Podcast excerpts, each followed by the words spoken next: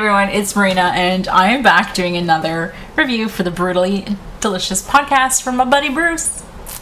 Anyways, let's check out Skindred's eighth studio album, Smile, which was just released this past month. And if you don't know who they are, well, you're either really young or living under a rock.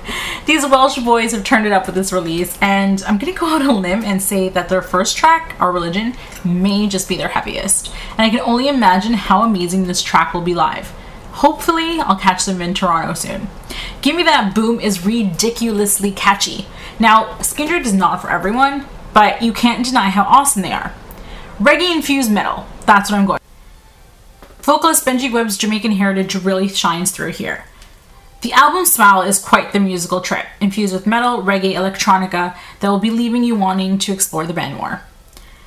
One of the tracks called Life's that's free is a total oddball, and I mean that in a good way. It starts out so electronica and turns punk. I totally dig it.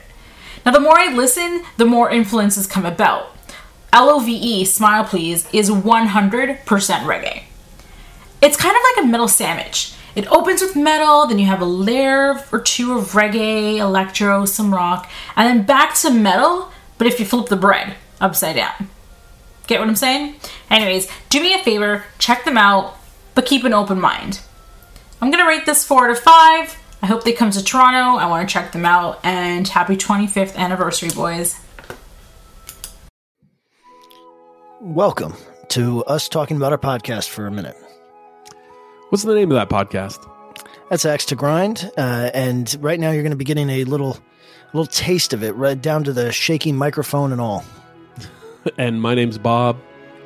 And my name's Patrick, and usually we're joined by Tom. Tom's the best. Tom has a real grown up job that requires him to be at work, but we talk about decidedly not so grown up things like hardcore music and things that people that like hardcore music tend to like. So that could be the latest shows, uh, revisiting classic material, talking about the new classics, um, all the little dorm room nonsense that you imagine from a niche music podcast that, that you either love want to love or hate. Yeah, imagine all the emotions that you have towards a genre that that uh, has impacted your life, uh, and then condense them down to an hour to two hours a week. So triangulate your speakers. Think about jumping off the bed, singing along, dancing like an idiot, and listen to Axe Grind podcast.